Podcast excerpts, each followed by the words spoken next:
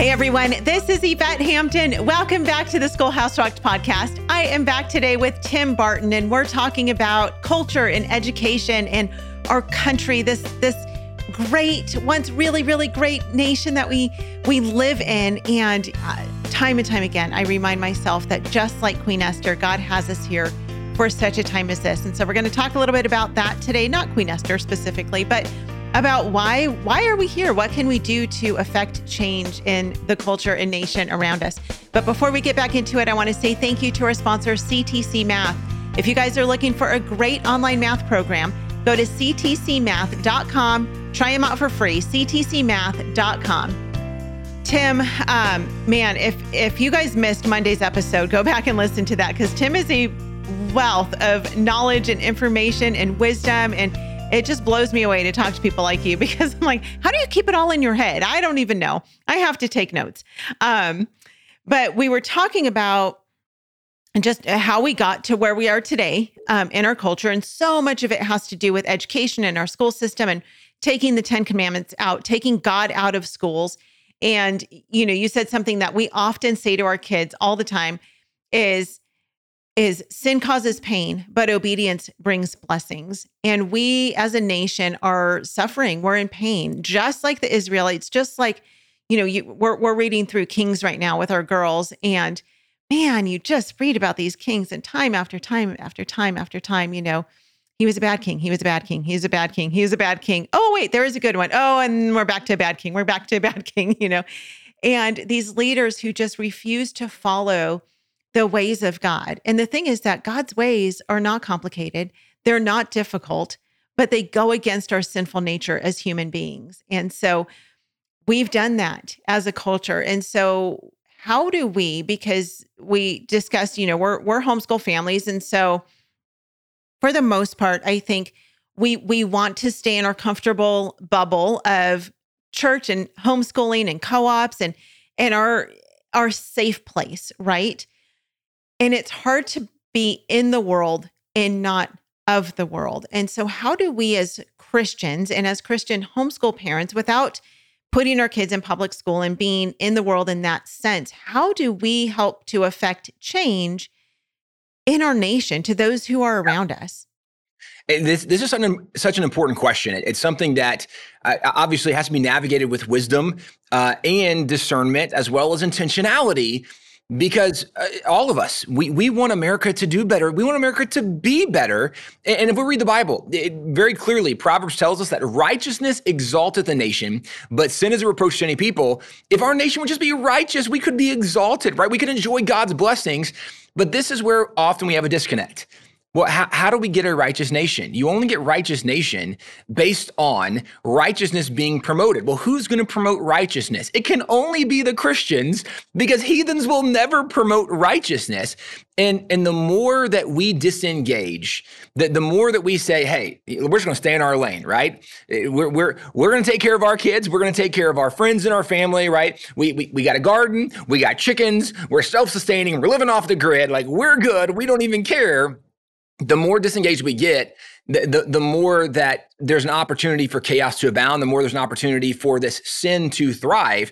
The Bible tells us in Proverbs 29 2 that when the righteous rule, the people rejoice. When the wicked rule, the people groan. And here's where, again, there's a disconnect because so often for the homeschool community, we just, right, we want to live and let live. Just leave us alone, right? I, don't cause me trouble. And, and that's kind of our thought. But the Bible tells us when the righteous are in authority, people rejoice. When the wicked rule, the people groan you don't need hearing aids to hear all the groaning that's been happening in the nation, certainly over the last several years. How do we stop the groaning? Well, you have to have righteous leaders. So, so you need righteous policies because righteousness exalts a nation. You need righteous leaders. And this can only happen if Christians once again start getting engaged in the process and, and, and navigating that, right? Obviously, homeschool families we are consumed with raising our kids and raising our families. And this is where we need to be discerning and strategic and intentional about how we're navigating this. Because if, if all of our time is consumed on our family, which I'm not downplaying, spend time with your family.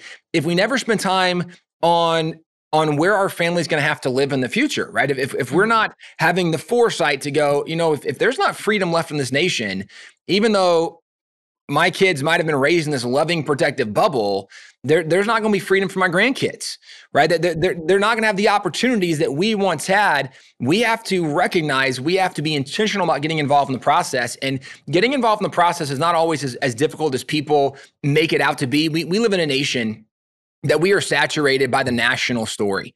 Uh, people that have paid attention on social media, we, have heard about some uh, of shootings that have happened recently. We, have heard about issues with the border and, and, and, with the ending of Title 42 and this, this flow of migrants. And, and, we hear national stories. We hear about what's happening in Washington, D.C., or the lack thereof. When in California, we hear national news. And when we hear national news, it, it, it oftentimes has an impact of, of making us feel a little paralyzed we're overwhelmed. Because because I can't, I can't fix all these pro- I cannot fix the border problem by myself. I I can't fix Washington D.C. by myself right? I, I can't fix what's happening in, in California and San Francisco and I I can't stop all these trans drag shows by myself. I what am I gonna do? And and this is something I think at, at times is is maybe even part of the enemy's the devil's strategy is to make us feel overwhelmed so we don't get engaged and involved in the process. The our organization, we're called WallBuilders, and we take the name from the Bible book of Nehemiah intentionally.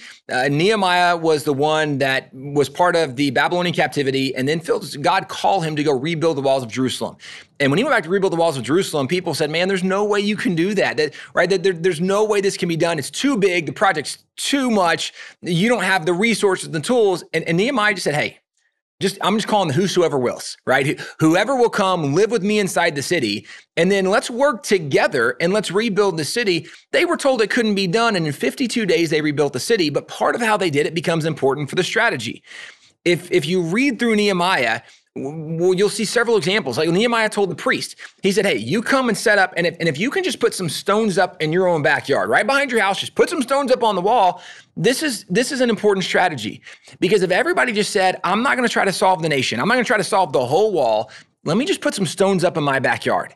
If if we just started in, in our local areas saying, hey, you know what? I, I go to church and, and I'm going to encourage my church. Let's pay attention to the local city council race. Let's pay attention to the local school board race because most school boards, most city councils, only have dozens, maybe a couple hundred at times show up for those elections.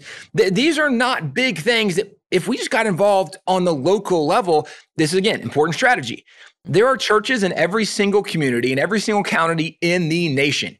If the local churches just said, we're going to take care of our community, we're going to take care of our county, all of a sudden every community and every county would be taken care of in this nation.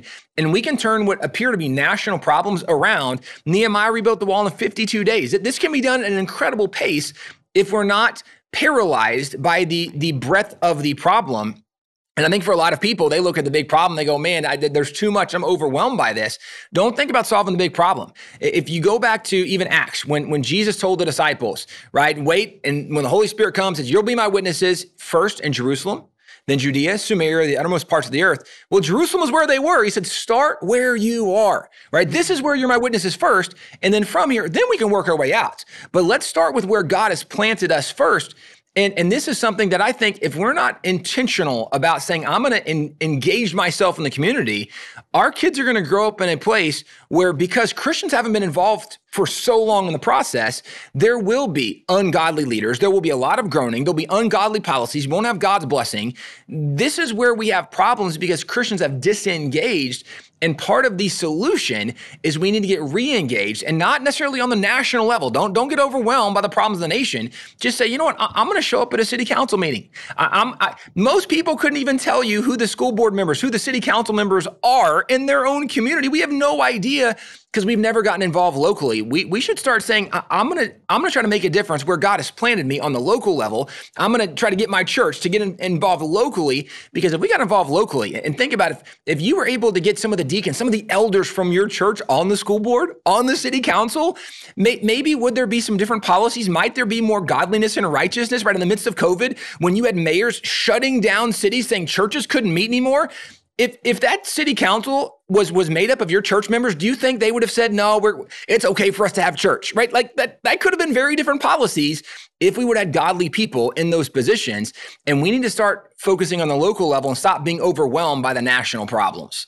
Yeah, yeah, and getting our kids involved too. Um, you know, we've taken our girls to city council meetings, and um, it's so eye opening for them to actually see what's going on and what people are saying and what they're doing and what they're fighting for and it's so overwhelming sometimes because it, it seems like the left is, you know, that those who are fighting for the sin of the world, they're fighting so much louder and there's so many more of them while Christians are sitting back and just again, you know, wanting to to just hold tight to their families, which yes, we need to do that. We need to protect our kids. It's why we homeschool. Um, we need to show them Jesus. It's why we homeschool, but we also need to be out showing Jesus to those around us. And so, you know, even giving financially, I mean, I I look at organizations like Planned Parenthood and I think, how in the world do they get their billions and billions of dollars? And we my my daughter, as a matter of fact, my youngest daughter, she just did a paper this past year on abortion and what's going on in the abortion world, you know, uh, nationwide. And and she talked a lot about Planned Parenthood and the amount of money that is given by by donors, you know, private donors to end the lives of babies is right. overwhelming. It's astonishing. And I'm like, where are the Christians? Because I know that there are a lot of Christians who have money. And so why are they not supporting organizations like WallBuilders and like other Christian organizations that are really working to make a difference in the culture around us, in the world around us and to raise up and train up leaders who I mean, they're they're up and coming, right?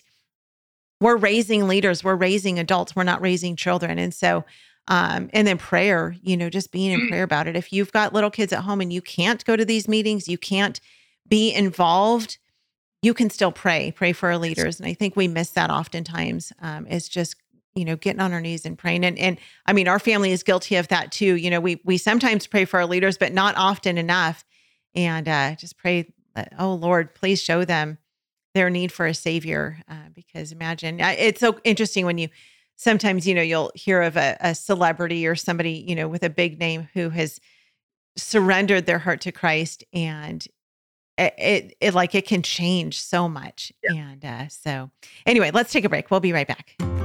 No parent should homeschool alone. You have a God given calling to bring up your child to love God and to steward his creation and BJU Press exists to help you be successful in that endeavor. Visit their website at bjupresshomeschool.com or call 1 800 845 5731 to connect with an experienced homeschool consultant. Apologia supports homeschool families with Christ-centered K through 12 homeschool curriculum designed to engage your student as they experience the awe and wonder of creation and their creator. Designed by leading scholars with a biblical worldview, Apologia's award-winning curriculum is written in a conversational tone directly to the student to encourage independence. Hands on activities and experiments help students solidify the concepts they're exploring and build a lifelong love of learning. Visit us at apologia.com. We are back with Tim. So before the break, we were talking about just how to engage in culture, how to be involved, how to make a difference. Talk specifically about kids. And we talked a little bit about that, but how can we really be raising up this next generation of of kids you know all the way from the itty bitties? I know your your girls are still little they're teeny tiny. Um, mine are are not so little anymore. How can we be raising up this next generation to impact god's kingdom around them yeah, well, and we talked a little bit offline about this. I'm so excited we can talk about this now uh, on the program it, it, it's something that when when we look at where we are, so often parents can get overwhelmed by the problems and the challenges and the issues. But I will tell you, I, am encouraged as an individual. I love the time we are living in, and, and I think it's one of the best times to be a Christian in the history of our nation because we really haven't seen moments where truth was more uncertain and where more people were looking for truth than right now at these moments in America. There, yeah. there, are people that are so hungry for truth and they just don't know where to find it. And one of the challenges in culture is there's a I mean, you mentioned right so often the left, uh, and and even right. I had a mentor growing up who'd say the devil's crowd is loud. That the the oh. other side are are very loud at times, but they're not often the majority. Usually, it's the minority, but they're so loud. Christians often find ourselves at a place that we maybe get intimidated. We we don't want to cause trouble. We don't want to stir things up. And so we end up being quiet. And because we're quiet, it makes the other side seem even louder and more powerful. And it, it, comes down to at some point, we have to have the courage to stand up and do the right thing. One of the verses that we've been referencing a lot over the last year or so, it really, really came alive to us during COVID. Is Revelation 21 8. it's a verse that when I was growing up, I learned uh, as a kid, there was a song about liars going to hell. And so I learned that song about liars going to hell. Don't be a liar. But it's interesting is it goes to the list of the people that will have their place in the lake which burns with fire and brimstone.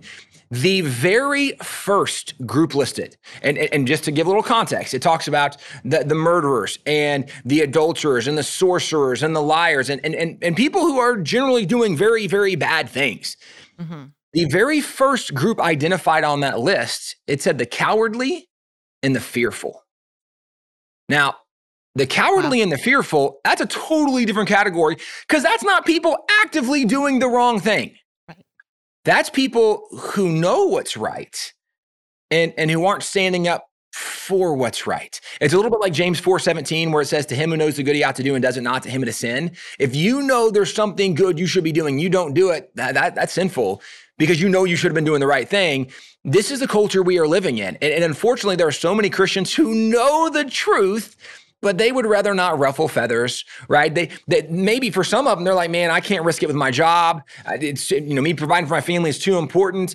The problem is when you have the majority of the nation that's cowering, that they're afraid of being canceled, they're afraid of being fired, they're afraid of offending somebody, right? They're afraid of losing friends, they're, whatever the backlash is they think if if we don't have the courage to stand up for truth, then we will not stop this onslaught of evil, this onslaught of lies, which is what we're seeing happen in our culture and nation. But this is why I think that there's never been a greater time to be a Christian in America than right now, because people are actively looking for truth and they're just they're, they're not finding it but this is where there's an opportunity for us as we're raising our kids one of the things we want to be intentional about with our children with the rising generation is to, to tell them more stories like Daniel and Shadrach and Meshach and Abednego, right? The, the, the, people that in those moments, I mean, you mentioned Esther, right? Early on, as we were having this conversation, yeah. the, the people that in those defining moments, man, they could have just kept their mouth shut, that, you know, not gotten in trouble, right? I mean, Daniel could have said, hey, I,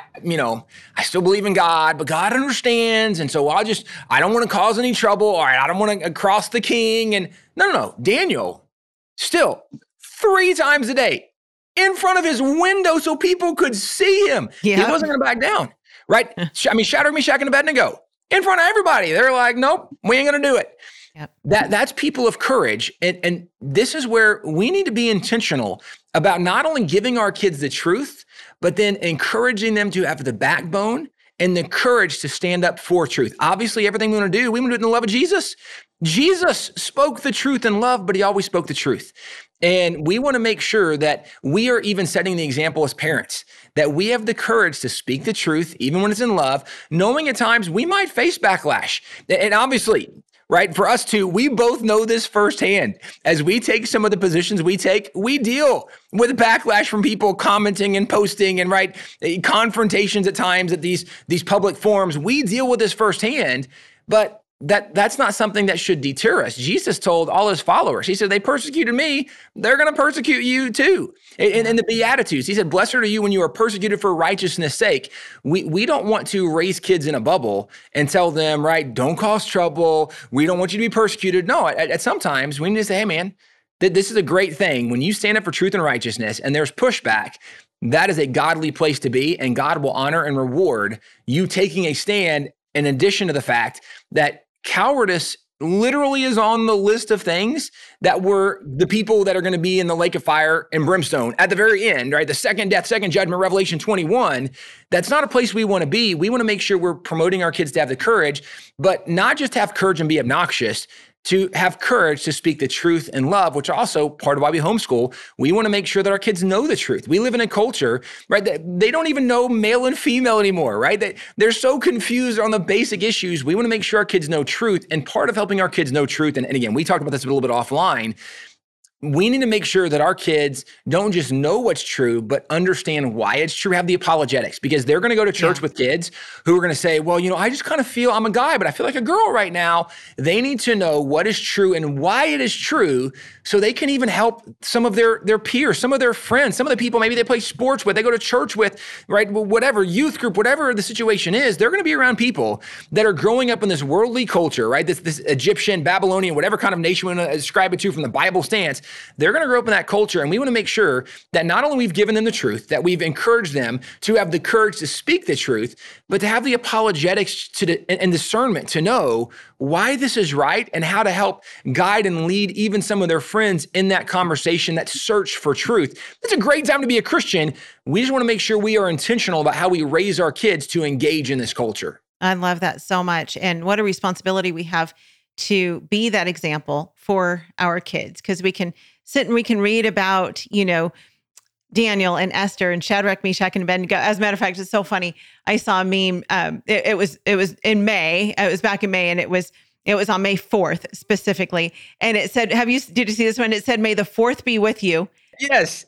It was so funny, and it had a picture of Shadrach, Meshach, and Abednego, and then it had Jesus in the fire with them. And I thought, yes, may the fourth be with you. And and really, that's the picture that we should have of us because we are in the fire right now. And God is with us. If we are obeying Him and we are doing the things that He's called us to do, He is going to be with us. He is going to strengthen us. And you know what? If we get burned, we get burned. Just like Shadrach, Meshach, and Abednego. They're like, eh, if we die, we die. Just like Esther. If I die, I die. You know, and and I don't say that flippantly. I mean, like truly, if we are following God's plan, mm-hmm. Our days are numbered anyway.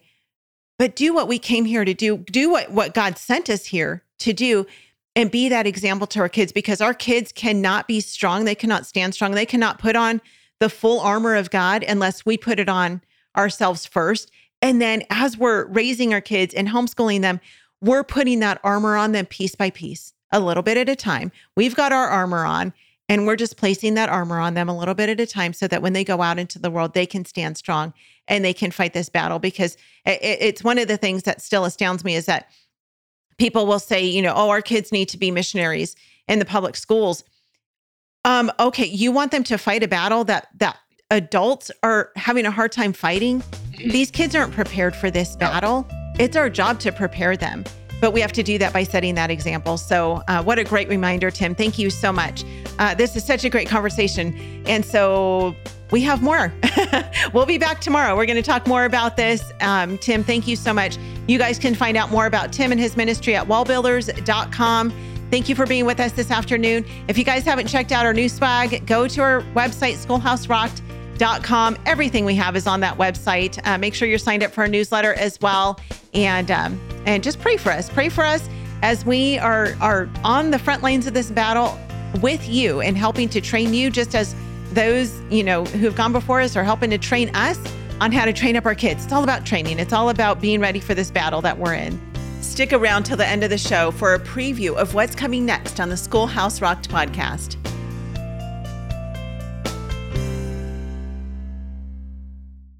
What we do at IEW is break through the, the noise of the grammar and the writing prompts, and we say, This is what you do, step by step. And I've witnessed it over and over again, both watching Andrew teach and hearing from parents, This is the best writing program. We've made it so easy and made it really affordable. So any mom can teach writing to their children using our course, and we guarantee it.